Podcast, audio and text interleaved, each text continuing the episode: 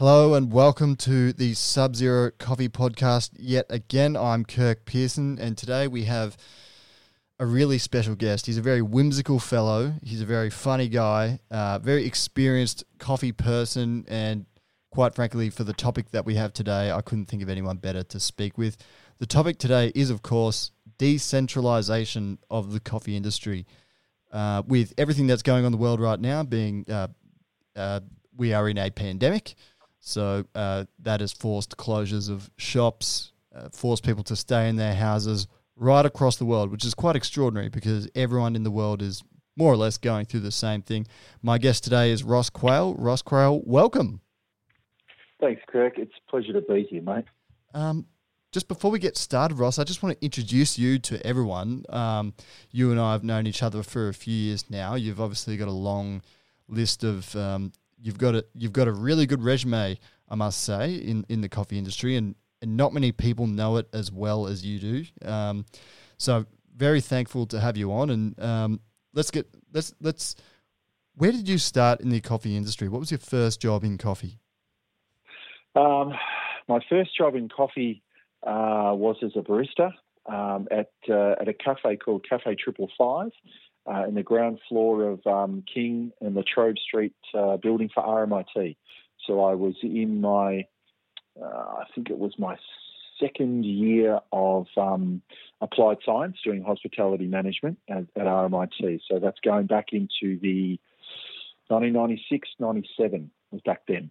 Wow. So, so was, RMIT being the Royal um, Melbourne Royal Melbourne Institute of Technology. That's yeah. it. So obviously based in Melbourne. Um, and so you're a barista, and, and from there, where did you go? Uh, from there, um, I chanced upon a conversation. I overheard uh, some people discussing a a uh, cafe a roastery in Balaclava on Carlisle Street um, called the Coffee Company. Uh, the customers had said that was a, uh, a coffee roaster that had just had a fight with his um, boss and uh, and walked out. And I overheard this um, and I thought to myself, well, I'm looking for something to do in hospitality. I've been a fine dining waiter. Um, I was working in coffee. Coffee seemed a lot of fun, and people really liked the coffee that I made, and that kind of really interested me because there wasn't that many things um, back then that the sort of people were really religious about food wise, and so the the whole topic of coffee being really special to people really interested me from a customer service point of view. So I got on a train uh, when I finished my shift. I went down to Carlisle Street, Balaclava. Um, I spoke to a guy who's now sadly passed away. His name's uh, his name was Alex Silbersher, and um, I said to him, "My name's Ross. Um, I heard you need a coffee roaster, and uh, I'll work for you for two weeks. And if you like me, keep me on. And if you don't, no hassle." And so that was that was the beginning of my time coffee roasting um, back then, and it's a it's a really European store. It's still there now. Um, very much Czechs, Poles, Russians. Um, it's a big part of the Jewish community down there. So it's very sort of um, Antipodean and not strongly Italian sort of focused. Mm. Um, that that coffee company started originally in 1956. Uh, that opened, um, and it was actually part of a, a, business called Santos Coffee back then. I think, if my memory serves me correctly, the business owners then split up, and you ended up getting uh, a business that is on Chapel Street, which uh, uh, Gigante, not Gigante, is it? Um, is it Gigante on Chapel Street? Um, now owned by a guy called Andy Gelman, um, but that name eludes me. But it split up from there. There was an original owner uh, Mr. Fisher, a Hungarian man. And so, anyway, that, that was the coffee company. And uh, so it was steeped in history. I started there, and, you know, back then, this is talking, you know, early 2000s, we were, we were doing 600, 700 kilos of retail coffee a week, no wholesale. So Incredible. on a Saturday morning, I worked six days a week for most of my seven years there. Um, we would grind on uh, two Ditting three phase grinders, um, 804s. We would grind maybe 200 kilos of coffee for people to take home. um, on Saturday mornings, probably by one o'clock in the afternoon. So it was a really busy business, all measured coffee by hand um, on scales, non digital, just the old school, you know, those scales with the little um, lines that I go over it. everything. I love it. Um, all recipes remembered by heart. So you knew your people. They mixed all sorts of different coffees. I think back then we had uh, about 20 single origins and then about another 15 blends that we served. So, you know, it was 35 different types of coffee. And we sold uh, a lot of nuts and chocolates and wafers and a whole lot of European sort of things. And then, um, yeah, it was just, it was a crazy time. So that was my first ex- real deep experience in coffee. And I I just, I was hooked, mate. I was hooked. Well, that's and you bring up a few interesting points there because Melbourne is a very multicultural city, as as you would know, and you you you um, you mentioned Italians there and the Eastern Europeans, and of course in that Balaclava era, there is a, a large presence of, of there's a there's a very large Jewish community and Eastern European um, presence there, and then you go north of the city and you've got the Italians. If you go more east towards Richmond, Victoria Street, there's there's a, a heavy Vietnamese culture, and uh, I think that's it's magical that you bring that up because it's it just makes me proud to be Well, Melburnian. Well, it is, and I think it's one thing that's really missed out. Uh, a lot of people attribute, you know, uh, uh, Australia and Melbourne's coffee culture primarily to the Italians, and, and I think they've been huge contributor, contributors. So take nothing away from them, but there are Greeks, there is the Jewish community through, you know, um, through religion and their related sort of um, whole sort of, uh, I guess, cultural imports that they brought in that really shaped a lot of aspects to um, Melbourne coffee. So, I mean, you've got really old businesses like Negrita that have been around doing, you know, the Turkish style coffee since forever. That's CEO and, and, and that group. And a lot of these people you don't hear about, but they are super solid businesses that have been around for a very, very long time. So, um, uh, it's to me, it's it's something that's not as often appreciated as it could be. We, we tend to fall in love with the romance of, you know, the the Vespa scooter and uh, and Lygon Street, and, and and that's true. But there is such a depth to the coffee culture that we have. I mean, it, even still, we were I was grinding Turkish coffee back then with freshly roasted um, coriander and cumin seeds when Sri Lankan and, and Indian um, customers would come in with freshly roasted spices, still hot, and we had a spice grinder there that they ground their coffee with, and you know they would call it Sri Lankan coffee. Armenian people would come in, we'd use the same grind setting, and they would say it'd be Armenian coffee. Turkish people had Turkish coffee, then everybody would take ownership of it. And for me, as a kid from Anglesea, you know, hour and a half south of Melbourne, which is pretty Anglo down there, and Small and, coastal and town as much- well. Yes, small coastal town, and not a whole lot other than international roasts down there.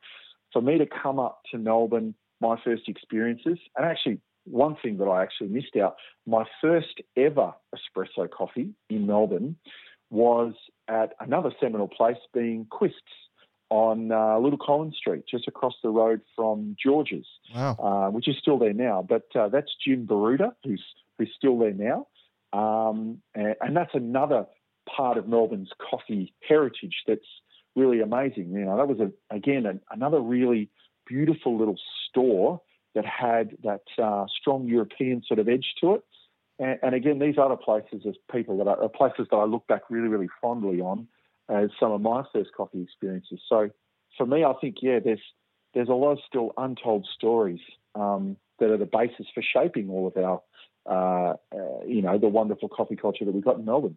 Yeah, and and and um, let's let's let's go back to the Italians because you and I sort of cut our teeth working uh, together for an for an Italian man, Salvatore Malatesta, the owner of Saint Ali, and and that's that's where I got to know you, and you you spent quite a lot of time. How long were you working at Saint Ali for?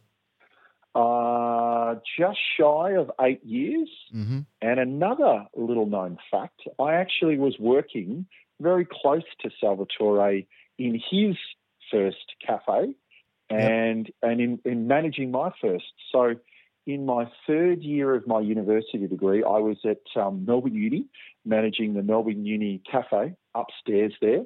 And I'd usually make about a thousand coffees a day wow. in my shift between 12 midday and 9 p.m. Um, so it was full on. Um, the uni uh, just did so much coffee. But Sal's first cafe was Plush Sushi downstairs at Melbourne Uni. And um, he and I were working very closely together. Then he bought another cafe, another cafe. So, you know, truth be told, we, we, we started at a very similar time. Yep. Sal was obviously doing law back then, but I, and I was doing my university. But we didn't know each other that well. But I knew of him. But we were we were working that closely together so so many years ago. Isn't it fascinating that a lot of uh, for me personally, my experience, my encounter with coffee, if you like, actually started in uni- university as well. So you know, the three amigos, myself, you, and Sal, we all you know we all went to uni. We we got our degrees and and we didn't end up using them. It's um, but you're re- you're reaffirming to me, Ross, when when you rattle off all these names and you're going back through all this time that you really are a very experienced coffee person, um, and uh, which is exactly why I wanted to to to pick your brain today and and let's let's go into a bit more Saint Ali stuff now.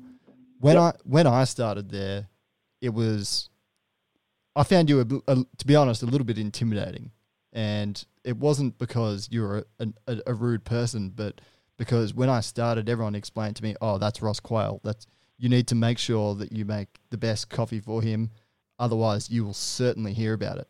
And you remember just as clearly as I do that your morning routine every single morning was to come into Saint Ali, you'd have a cappuccino on the bar, and you would take away a long black, and every single time every single time. And I, I still don't know how you did this, but you could guess the TDS, the, the total dissolved solids, which is uh, a number that measures the strength of, of coffee. And you could guess the exact percentage when you drank it, which I find amazing.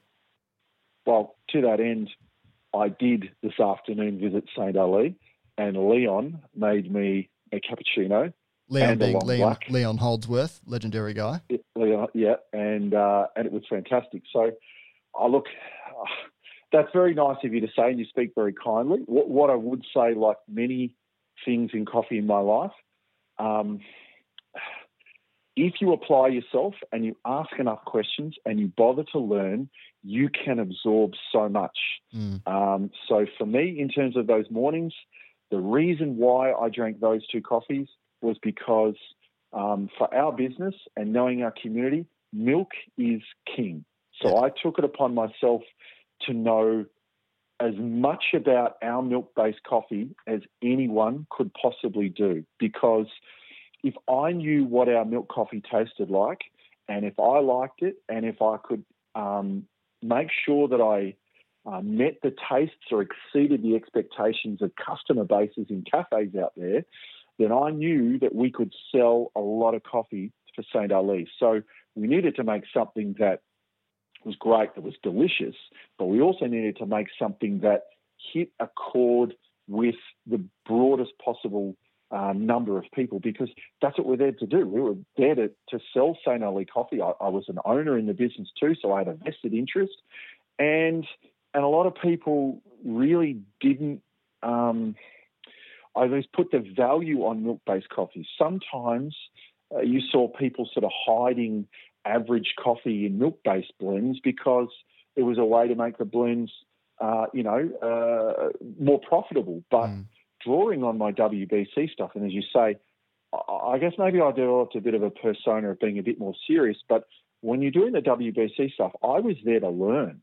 Mm. I really wanted to understand like I didn't have the ability to do what you did in barista competitions and to do what you know, guys like Matt Perger could do and others, but I knew that I could understand it if I applied myself really heavily. So I, I developed a really fond appreciation for it, but I understood the underlying tone of seriousness to it because it had real ramifications. And like I said to a lot of baristas, if you look at coffee competitions, understand that the very first signature drink was the milk based.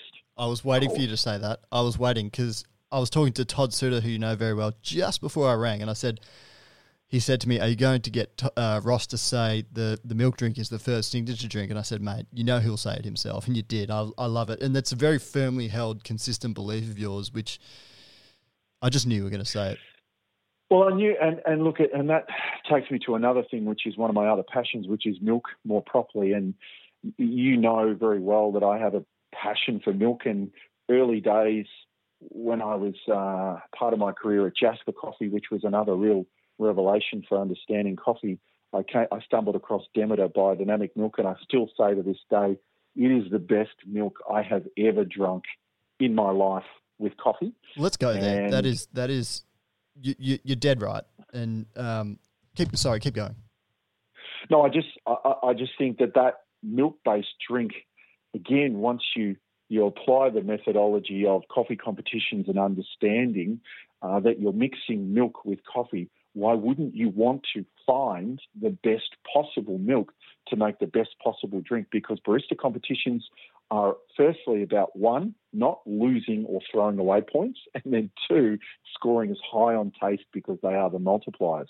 So make beautiful coffee and do not waste any points. And so the milk based drink was something where you had the choice of what ingredient, what milk you were going to use.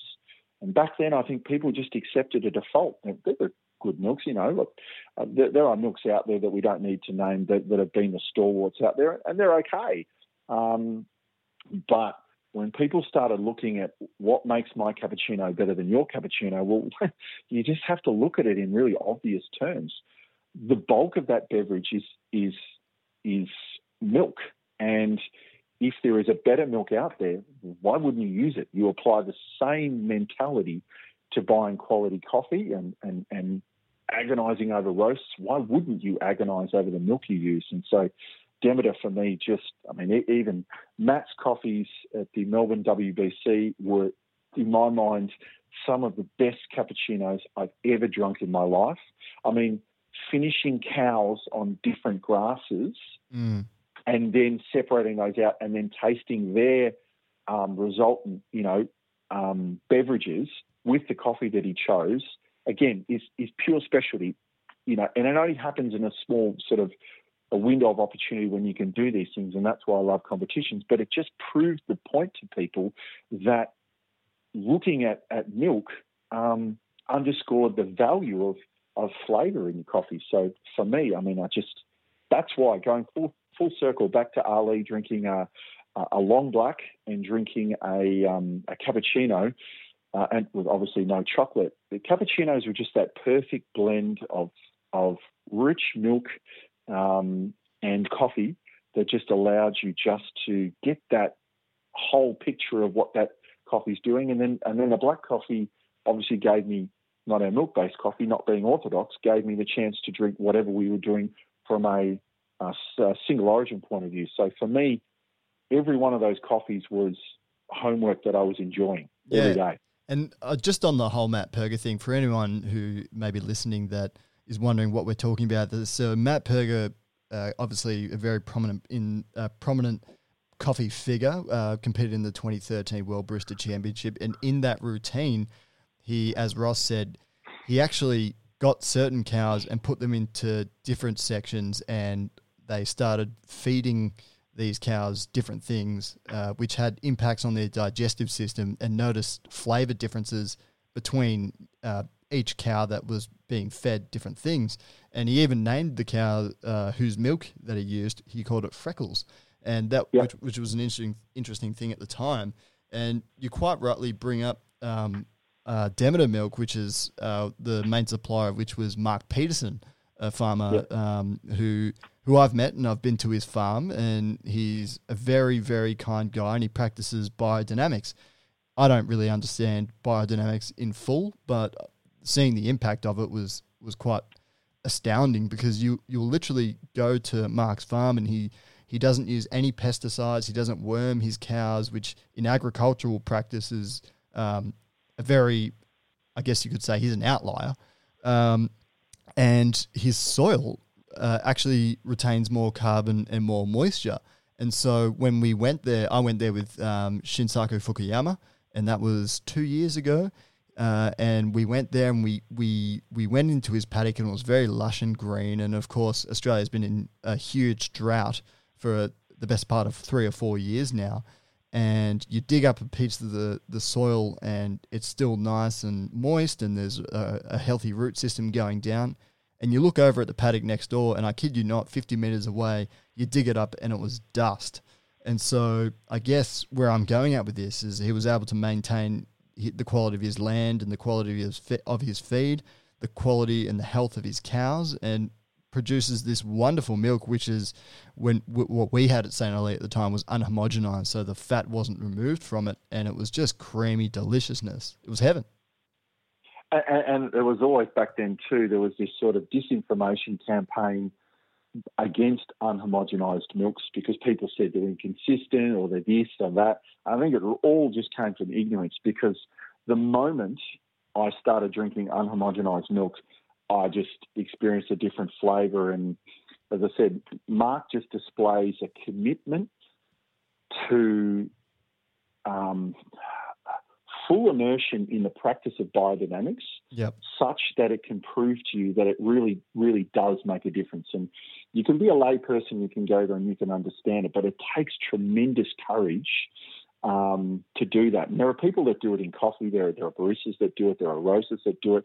That commit and fail, but commit and learn. And so, I, I just think he's he's one of the unsung heroes um, uh, of the dairy industry. And look, he the, it also is Demeter more broadly, which is a, a certification for biodynamics that that also is you know to be um, commended here. But it's just there's something about being willing to fail, being willing to be unpopular or, or, through being more expensive or different or weird or what have you, that has really been, um, I guess, drivers to innovation in our industry, Kirk. You know, you just can't underscore the value of people thinking differently. I mean, you've got from, you know, uh, people treating their coffee roasting different to people choosing different milks uh, to people choosing, you know, hey, this is a big uh, uh, deli grinder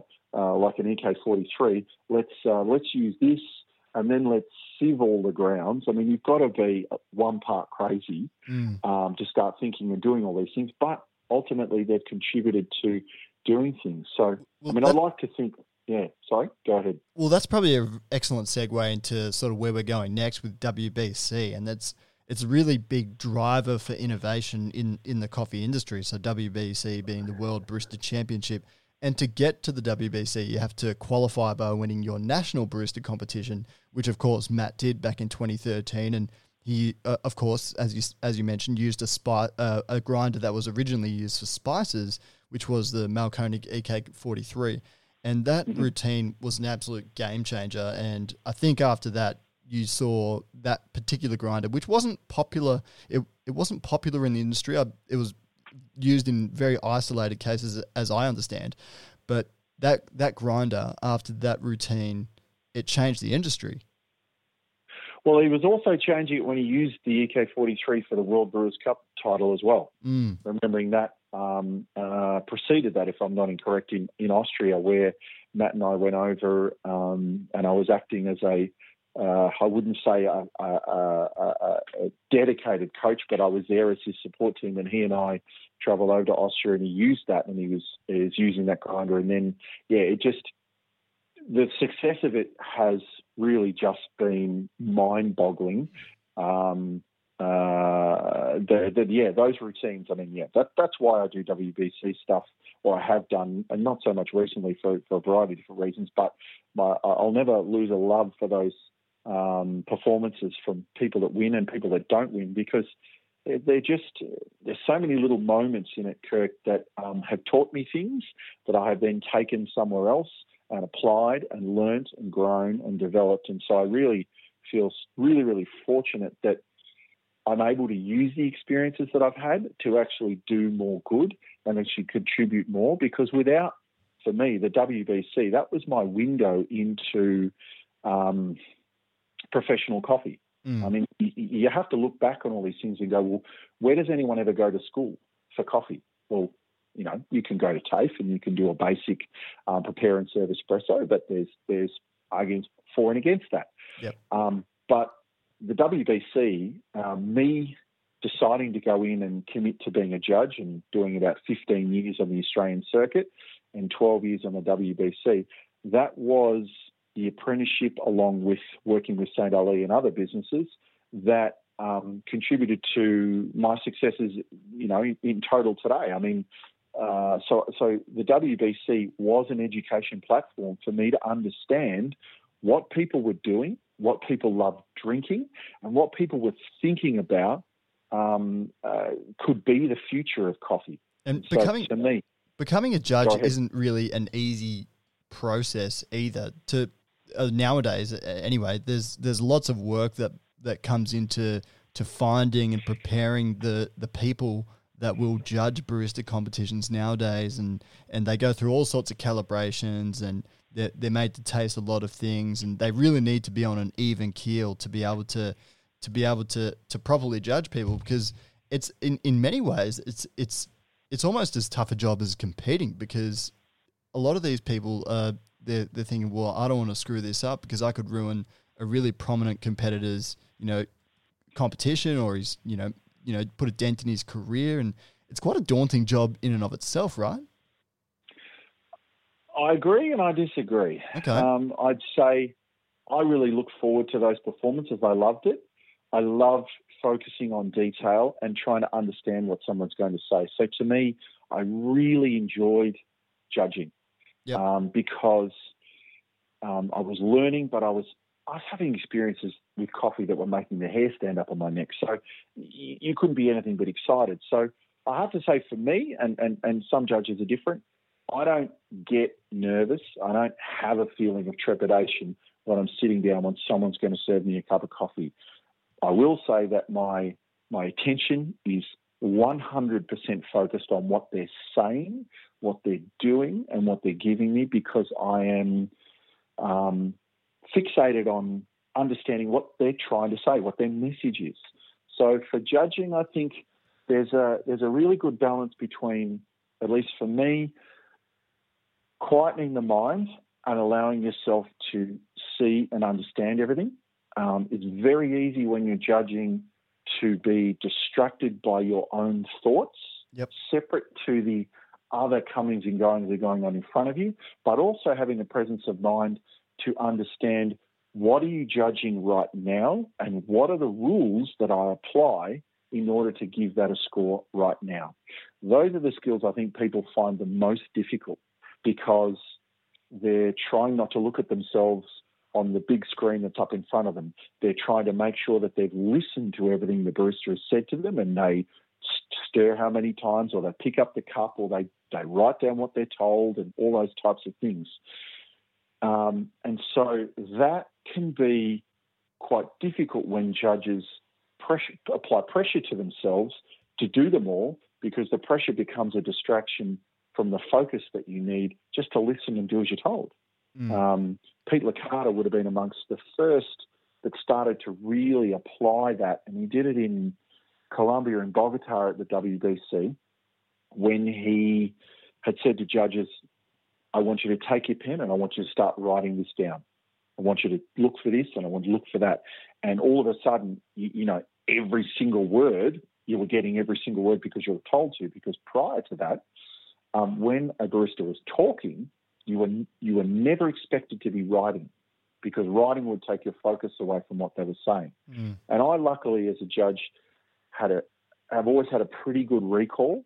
So I a lot of the times I don't need to write things down. I can remember all the key elements from a barista performance, and then take it all in, take the coffee in. I can score, and then I can step out of the um, of the performance area, and then go and then write down my thoughts there. So, but that is, that is the, one of the big challenges for people is how do they remain present, but all, how how also do they retain? And I said, I can only say that the training these days is to teaching you how to give you that ability and and apply it um, in the most fair and even manner that you can, and and obviously learn how to enjoy it too. Because I, I mean, it can be a real stress judging. I mean, hopefully it isn't for people, but it, it, it, should be enjoyable. It should be it should be intense, but it should be something that you really cherish because there nothing about being served great coffee should be a burden. Yeah, well, I think I guess this is a we're, we're getting onto some really interesting interesting stuff here because there would be people listening to this that knowing you having been the head judge at the World Barista Competition many times, um, it's hard. Barista competitions are very subjective, so um, it's it's really hard to to sort of put together something and know that with that performance you are going to win because there's absolutely no guarantee because it's all about what you do on the day and how well it's received. And uh, following on from that, I, I, I would ask you, Ross Quail, what can what can you tell anyone who's listening to this and wants to compete in a barista competition right now? What are probably the, what are the most important things that they should remember, and what are the things they should probably not dedicate and apply so much time to? Well, I think you've got to take that Mark Peters approach and you've got to be courageous enough to commit to your idea, you know, without wavering. Um, and, and marry that with knowing every single word of the rules. If you don't understand the rules, you can't create a routine that can be received and scored in order to win if that is your intention. Mm-hmm. I think some people go to barista competitions to make a point, and you can still get some great performances in that. But not all of those points can be appreciated on a score sheet. So I think the point is for people is to understand what, what do you want to achieve out of a barista competition? Do you want to achieve recognition? Because you can. There have been brilliant performances that have been remembered um, for year on year. Mm-hmm. You know, you can go back to London and look at Scottie Callaghan's performance in London. You can look at um, Colin Harmon doing his water routine in London. Um, you can you can you can look at so many other routines that still influence people that didn't win. Um, but also, if you want to look at winners, you've got to look at people that tick every box and that gear their routines towards the score sheet, appreciating them to the maximum degree. Mm. So, from my point of view, um, you know, get your motivations clear, align yourself with the rules, and make sure that the three courses of drinks that you serve make a memorable sensory experience in every sense of the word. Yeah. Don't have a, a, great espresso that is just, you know, ho hum and milk. You, you, need to hit it out of the park. If you can do latte art, do every bit that you can and be as pack as much as in you can because it's all uh, an exhibition of skill in, in flavour and taste and performance. And I think, you know, be able to communicate what your passion is um, clearly. Because I think sometimes we have like an understanding of the implied meaning, but we don't really know what it is. So there's there's another element to barista routines, which is to really workshop them with people that sometimes aren't coffee people. Um, get people to give you feedback. Is my routine do you understand what I'm trying to say? Um, and probably one of the best exponents and one of the hardest workers in that level would be um, Sasha Sestic. Yep. I mean, that guy came, you know, he, he didn't win. He finished down the order year and year and year. And I think probably seven years of relentless commitment and, and sitting down with me doing debriefings and other judges and just asking the questions how can I improve? How can I do better? He never asked, you know, why did you why did you not like this?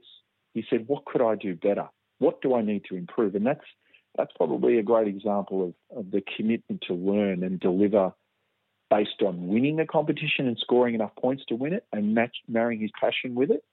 And that that's probably one of the best examples that I can give you. And and you, you, you said before you, you had those notable performances.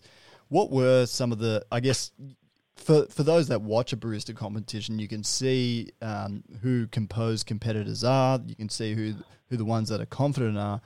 But what are the best coffees that you that you've been delivered, and who delivered them? Well, the first one that comes to mind is um, my first year that I head judged a world final, and that was in Dublin, and it was Berg Wu in the final who served um, uh, Finca Deborah, Wash if I'm not mistaken. Yep.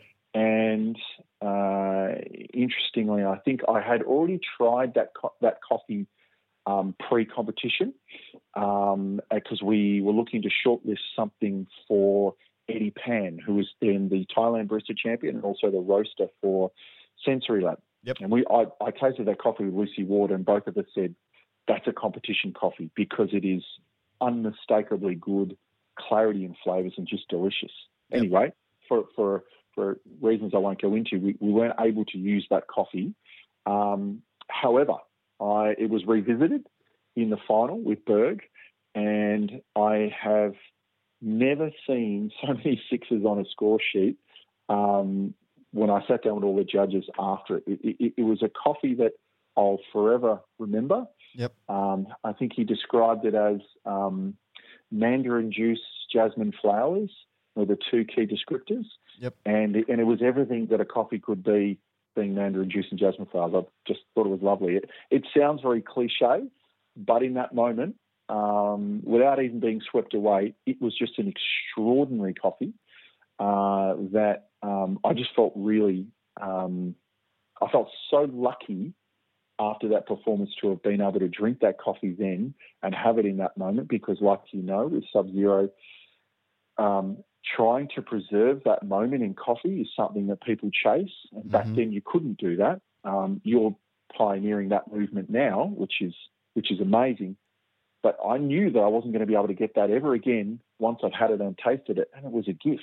Yeah. So apart from that, I mean, look, there's there's almost too many to mention in terms of great coffees. I've had wonderful coffees from from Matt. I've had I've had great coffees from Todd. Yep. Um, uh, you know, Eddie Pan's done some wonderful things too. Um, but I mean, between Colin Harmon to um, uh, who else? And it's hard to name them all.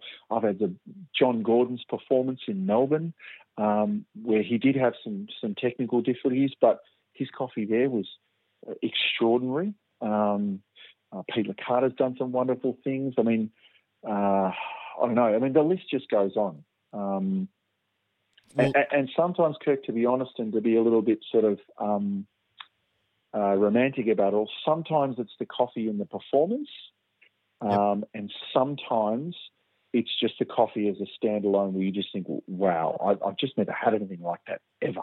Well, and you're you're you're really reflecting here on what are the golden years of coffee because um, obviously right now what's going on in the world we've there's been a global health pandemic. I don't think anyone saw it coming even in January and February, and it's really taken the world by storm and it's changing the world and the coffee industry as we know it.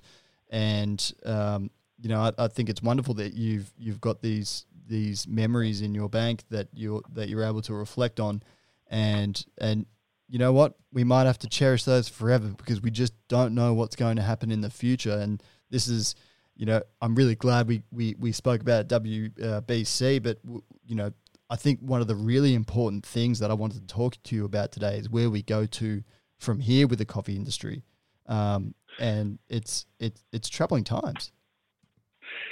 Yeah, it is, but um, you and I have spoken on this. Uh, the the behavioural facts about what's going on today in coffee mm-hmm. appear to be no one has stopped drinking the amount of coffee that they usually drink. What they are doing is that they're just not getting as many coffees from cafes because obviously isolation um, and rules come into effect. But people are buying more coffee at supermarkets. We know that the Aldi's, the Coles, the Woolworths, retail coffee sales are enormous compared to what they were. Yeah. People's online business has grown, but the wholesale um, bean to cup market, the cafe market, has suffered greatly. You know, probably, you know, probably I, I wouldn't be uh, overstating it to say 80 to 90 percent reduction in that business. Um, uh, but it has all been taken back up uh, largely by the grocery sector, which is pretty interesting. Yeah. Um, that people are refusing to not drink coffee, they're going to continue to drink it. And I think that leads just, you know, as you were saying, to this the next evolution, which is the home espresso market, because people understand that we have we have brilliant teachers, We have a generation from those golden years now, Kirk.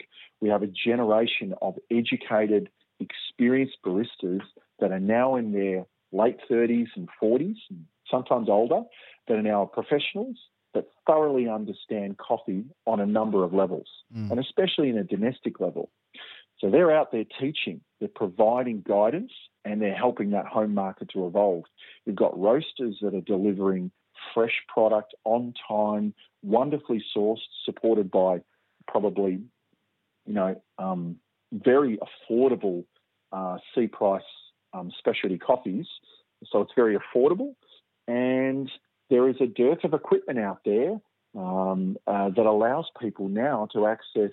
You know, people have got EK43s at home, but there's, you know, they've also got every type of home espresso machine from, you know, the the the strides forwards that Breville and Sunbeam have done in that market to even the pod market is, evolving greatly. And you can love it or hate it. it the reality is, um, I think what people are doing is they're striving to become the best within their particular category. Um, and that's what's making the domestic market really turn on its head and, and say, well, man, this I don't need to go out. I, I literally can make the coffee of my dreams at home. And that's a uh, that's an interesting point because if we're to localize this issue, Melb- Melburnians can't go without coffee. I just can't imagine Melbourne without coffee. It, it just wouldn't happen. And um, it's it's it's very interesting what you raise because one of the first things I would have thought, you know, not I, I, I sit comfortably within the industry, and you know, it, sometimes it's hard to sort of exit my sort of position within it and to to think to think outside the box. Like I, I was orig- initially thinking, well, I think if everyone's gonna if everyone's going to lockdown and everyone a lot of people are losing their jobs, I would have thought if if anyone's trying to prudently manage their household budget, a coffee, a four dollar coffee out is probably the first thing that's going to go. But what you're presenting here is that okay, maybe they're not going to go to a cafe and buy a latte, but they're, they're refusing to to not drink coffee, which is fascinating. That, that's exactly right, and we have this evolution of um, large scale roasters also entering the market that have got excellent specialty coffee foundations, which means that the mass market coffees out there are not done by the, the industry incumbents that are the you know the 30 and 40 and 50 year old companies.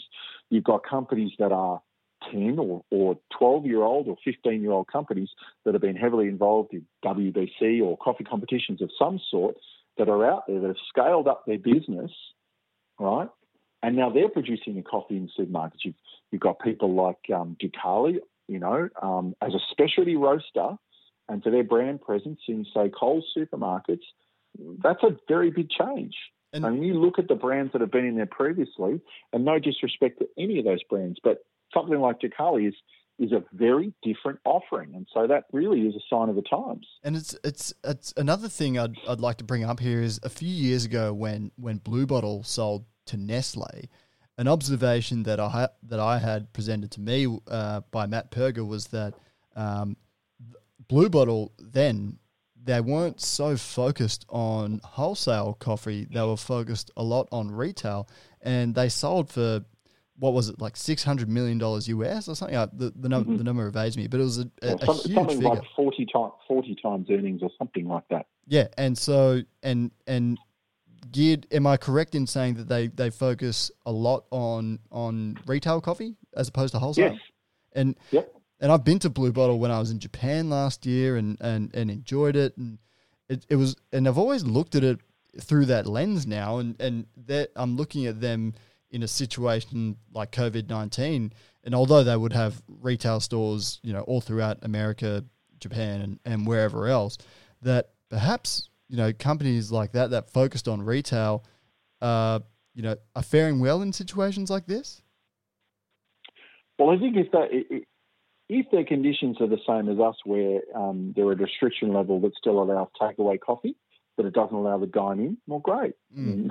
Maybe not to um, be sarcastic, but um, the free Wi-Fi and the cup of coffee that you sit on for three hours or five hours in the cafe while you write your memoirs mm. uh, doesn't happen anymore. Now it's grab a coffee and off you go.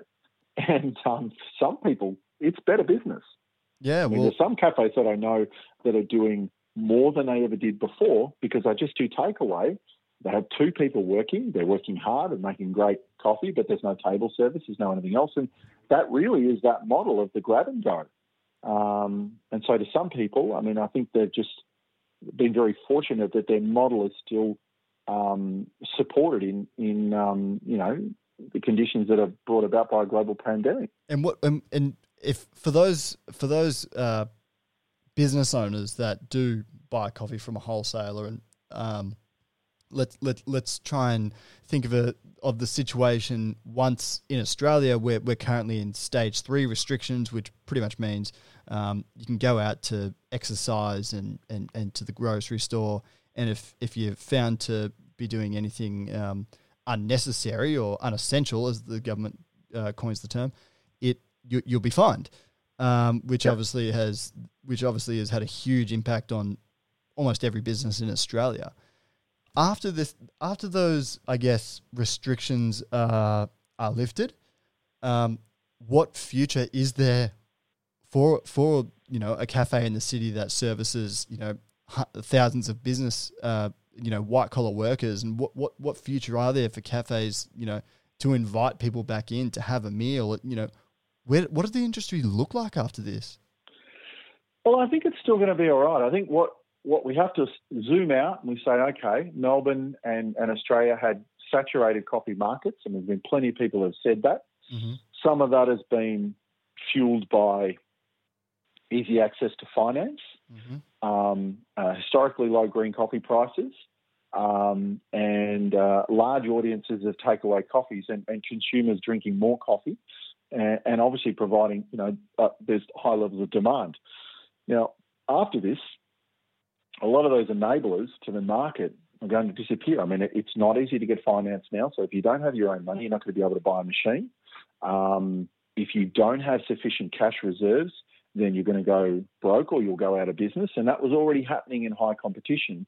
This um, uh, COVID 19 conditions has really just brought that to a much quicker uh, end result, which is if you if you're not in a healthy bu- business um, scenario, then this is unfortunately and really sadly going to create financial ruin for a lot of businesses. And it's interesting you point out there. Sorry to interrupt, Ross, but it's interesting you point out there the uh, uh, finance aspect of this. And I, I noted I noticed yesterday that the National Australia Bank, one of the biggest um, banks in Australia, downgraded its its profit projection by fifty one percent, and that's you know that's that's happened rather quickly, and that's going to um, that's you know that's within two months, and you know we're not even at the end of financial year yet. So to make that projection is is pretty astonishing, and and it, it sort of reaffirms what you're saying that to be to access finance is going to be hard, and which is also peculiar in a way because interest rates in Australia are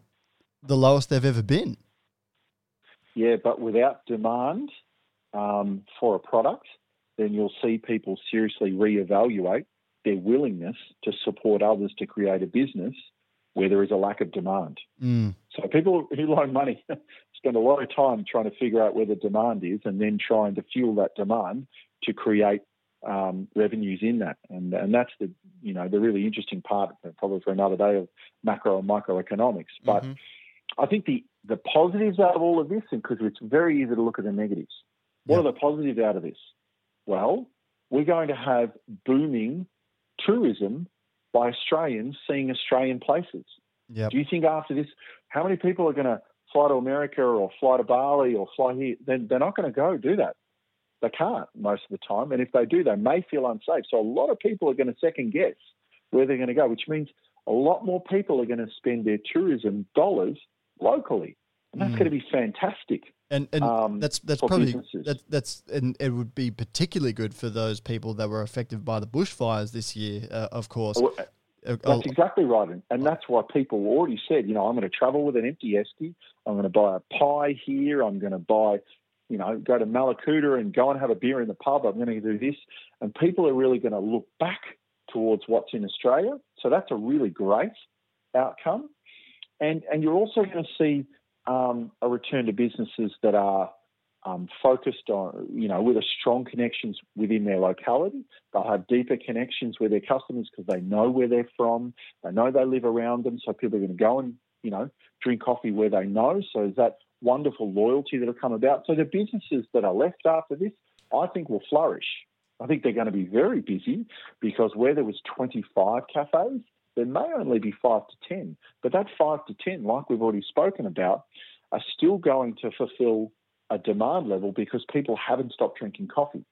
The big curveball is how many people change their coffee habits from going out and spending their $4.50 or $4 or whatever the case may be on their coffees out and change their habits and go, I'm going to make my coffee on my coffee machine the way I like it and the way I've learnt from X, Y, and Z out there, and I'll make my first coffee in the morning. And my three to four coffees a day that I have, I'll probably buy one out, but I'll make the other ones myself because I want to be a little bit more careful with what I do with my dollars and cents because this whole pandemic thing t- showed me, well, hey, saving money is a, is a good thing. Yeah. Right. So that's that element that we've got to see balance out. There's, there's, there's, there is something else I'd like to, to, to ask you, Ross, and I was talking to a, a, friend who who is working as a roaster at a roaster here in Victoria in Australia, and he sort of presented an issue to me that I hadn't really thought of, but doesn't really. It, it doesn't seem um, it's not really surprising that this issue has arisen. Is that the importation of green coffee might be an issue for for a little while now because of the there was there was a case in, in very recently, I think it was last week in Melbourne, where where people working at the wharfs were refusing to unload containers that were coming from China because of the risk to their because because of the perceived risk to their health.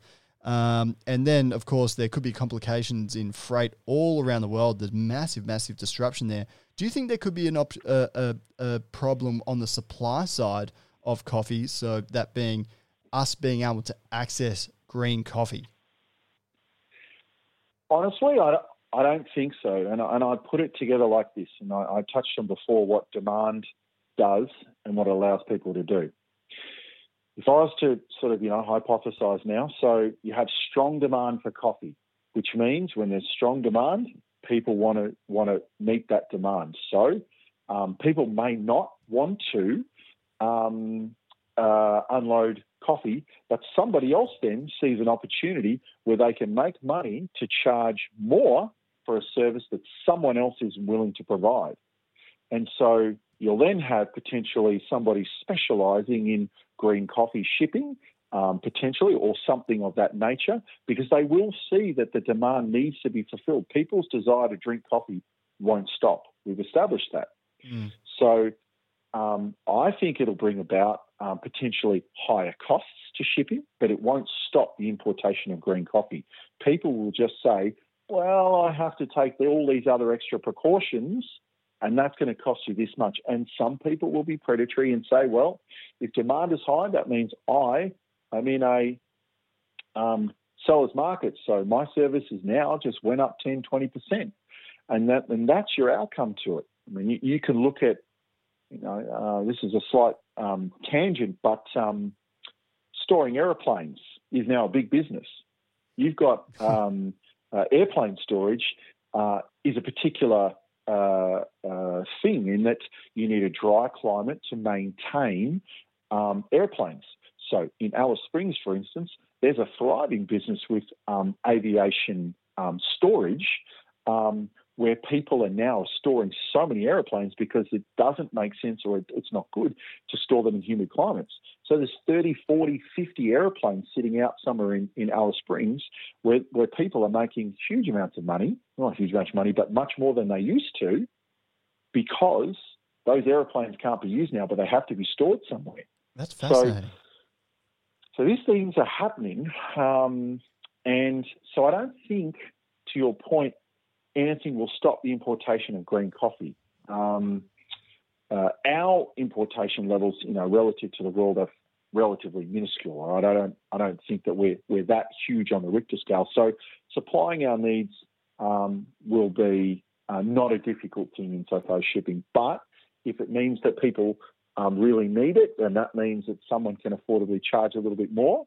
um, which leads you to the situation that does that mean that roasted coffee costs more out there, which will mean that cafes will be then lumping that and the consumer has it at the end, which only feeds back to our initial point is will it become too expensive to drink coffee out for some people or to drink as many coffees out for some people? Well, what happens if coffee goes to $6 a cup? Does that mean that the home market then explodes because people are getting 50 kilo, 50 coffees out of a kilo of coffee that they bought for $50? Well, I, I would um, another interesting way I'd like to look at this or to pick your brain about is is what's the impact on on farmers going to be? Is this good news for coffee farmers? Uh, you know, it, not good news. Is it, is is the is the appearance or is there something to be optimistic about for a coffee farmer at the end of all this? If you know, it's all well and good if these middlemen, you know, charge a, a few extra bucks and you know we're able to shit the coffee. But what about coffee farmers? Because working in specialty coffee, I think you know has an implied um, agreement in a, in a, in the sense that you want to do better for the world, and you, you know, and coffee farmers are in the overwhelming majority of cases they're they're kind of they they they get the they get the short straw. They don't get as much money as they probably should, and they of course uh, they have suffered horrifically through low commodity prices with with the huge uh, harvest in Brazil a few years ago. You know the market fluctuates so much. Is there anything to be optimistic about if you're a coffee farmer through this? Well, people aren't going to stop drinking coffee. I think that's the one thing to be optimistic about on on on the surface level. Unfortunately, with um, uh, global warming in certain countries, uh, the production of coffee has perfect conditions. So, as you've talked about, Brazil increasing their production year on year, uh, and coffee being obviously a speculative market, um, that is driving the price down. Um, and so uh, when uh, you have uh, large amounts of um, available supply and, um, and, and supplies uh, greater than the demand, well, then you're going to see um, uh, lower prices. That's just the basic economics of it. Mm. And realistically, specialty coffee is not a large percentage of the global coffee production. Mm. So um, that also makes it more difficult um, in that this oversupply tends to eat away at the peripheral markets that specialty coffee has as its niche because the prices are, are, are compelling. And I, um, for some people, enough. I'd yeah. love to look at. Um, I'd love to look at micro lots as well because obviously what I do is I package and serve you know exquisite cups of coffee they're expensive as they are um, already, and you know that's that's essentially all I do, and I love it. But what about micro lots? Do you think people are? Um, is that going to be prohibitive, prohibitively expensive in the future? And do you think farmers will still pay a lot of attention to that, or will will it be a, a niche in the market where they think, well, bugger it, I'll just I'll put all my effort into to making all this amazing coffee and, and specialty specialty coffee or, or micro lot coffee. What does the future hold for that sort of section of the industry? Well, we're leaving out a stakeholder in that, and um, and I had this um, discussion with um, I always mispronounce her name, but Aida Batlle mm-hmm. and um, uh, Rachel from Rachel Peterson Esmeralda. from Esmeralda. Yep. Rachel Peterson Esmeralda. And I said this to them. I said, look, you've got some of the best coffees going out there. You've got amazing coffee. And, and the situation is you're entirely reliant on the quality of the people buying your product, their roasting. That is what determines your success in my mind. Mm. Because that, that person can buy your coffee and you're you know, you're, you're think of Esmeralda, okay, amazing coffee. You win at, um, uh, you know, uh, Best of Panama, all these different things, right? So people see that and then they try it. But then they go to a roaster and they try that same coffee roasted by somebody, and sometimes it's been butchered. Sometimes mm. it's just ho hum. Sometimes it's just okay. Yep. And we forget. And I asked this question of Rachel. I said, why don't you specify the way you roasted it in the competition and share that. She said, Well, that's not necessarily our prerogative. to tell people how to roast it.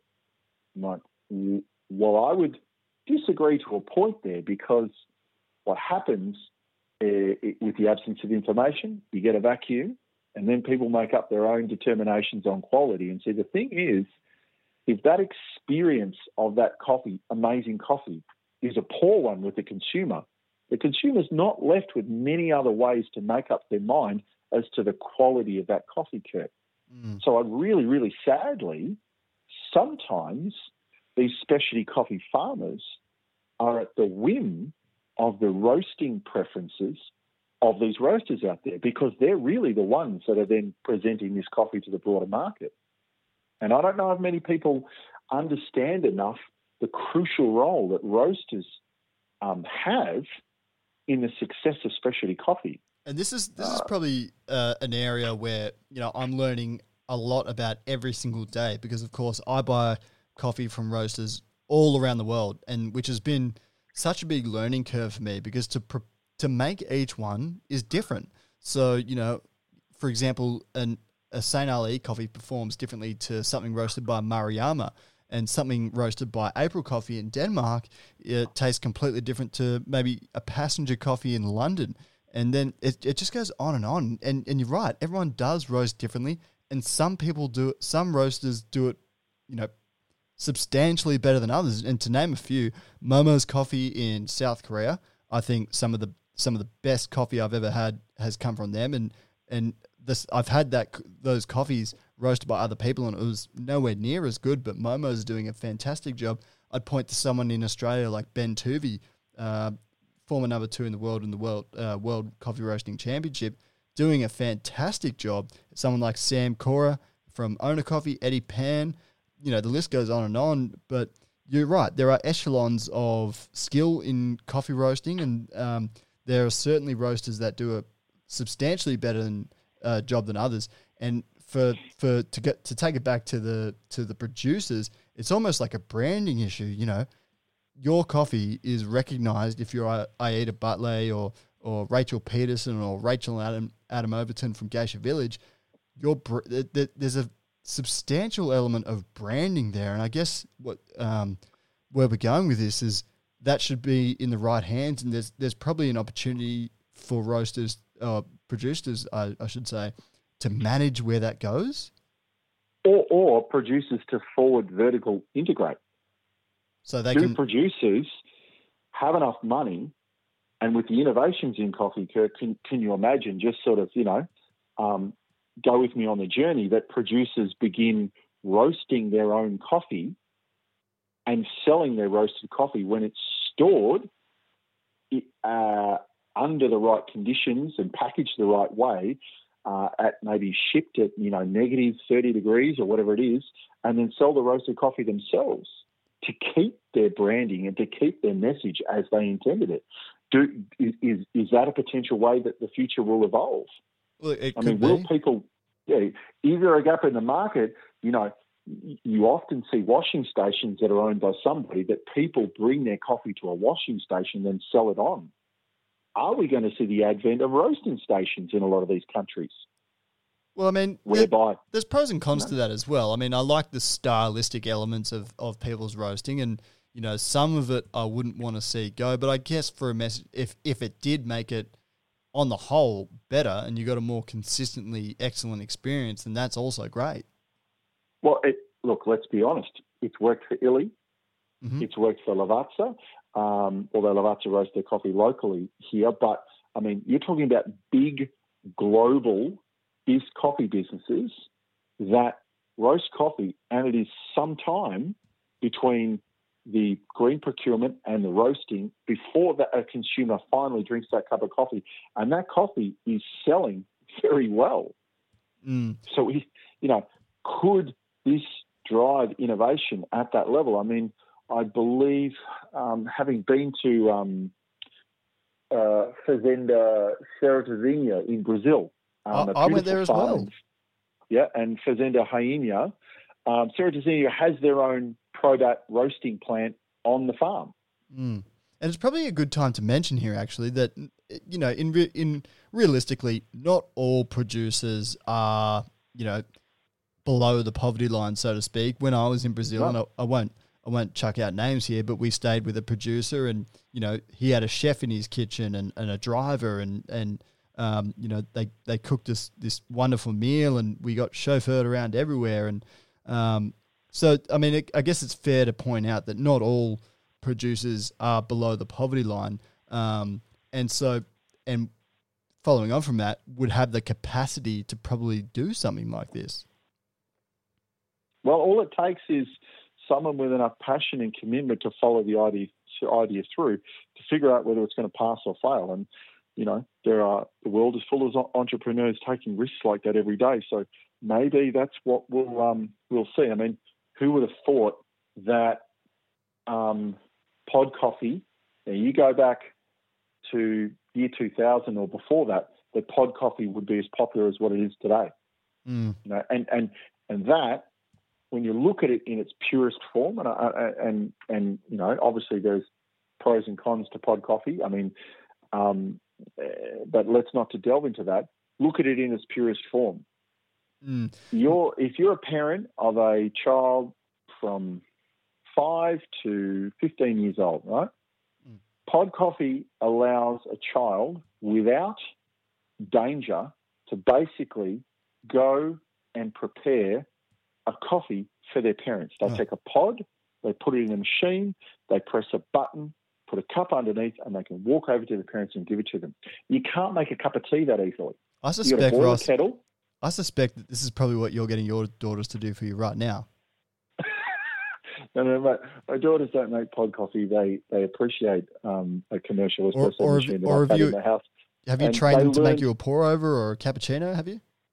Uh, look, uh, homeschooling is a challenge, and uh, Coffee 101 uh, hasn't made it to the top, but uh, necessity is the mother of invention, let me say that. So when we get to that time, uh, we'll do it. But for now, my eldest daughter makes a pretty decent cup of coffee. Um, uh, but uh, wanting to do it for me when I would like it is not always the timing that I have. So, uh, but you know, it, it's it's an imperfect world. And Ross, I could speak to you all day, and you've been very generous with your time, and I, I really do thank you for this. And just before we sort of finish up, I I just what what are you doing right now? Like, uh, are you, what what what can um, what are you doing in the coffee industry, and what are you willing to share about that? Well, right now, um, I started a new role as uh, director of sales for uh, South Asia for a company called Hemro. Yep. Ironically, um, uh, the EK43 is a Mahlkönig uh, grinder. So I look after Mahlkönig, uh, Anfim, Ditting, and another brand called Hey Cafe Mm-hmm.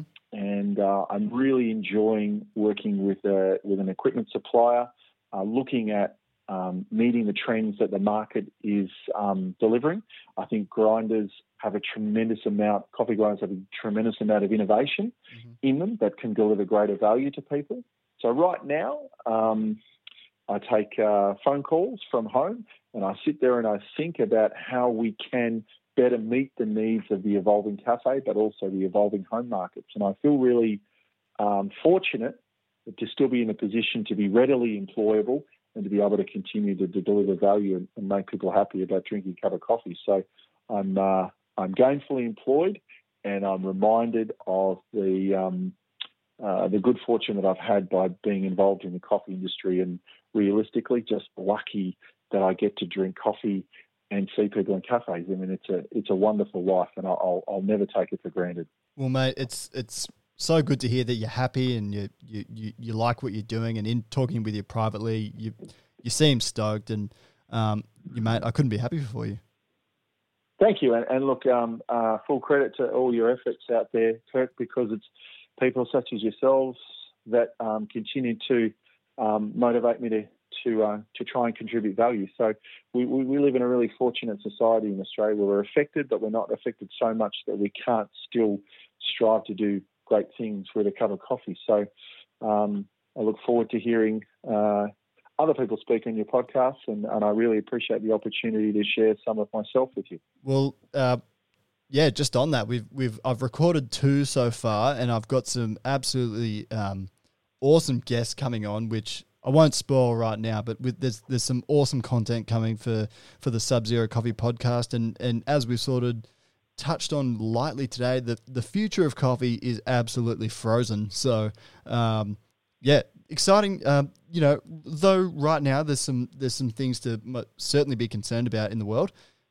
We must keep um, keep being positive, and you know the, the industry will be here after all this is done. Um, I'll take I'll take certainly um, everything you've spoken about today. I'll, I'll, take that on with great confidence, and I, I think it's very valid, credible information that we've uh, that you've shared today. And yeah, so thank you so much for coming on today, Ross. It's been my pleasure, Kirk. Thanks for having me. No worries. All right.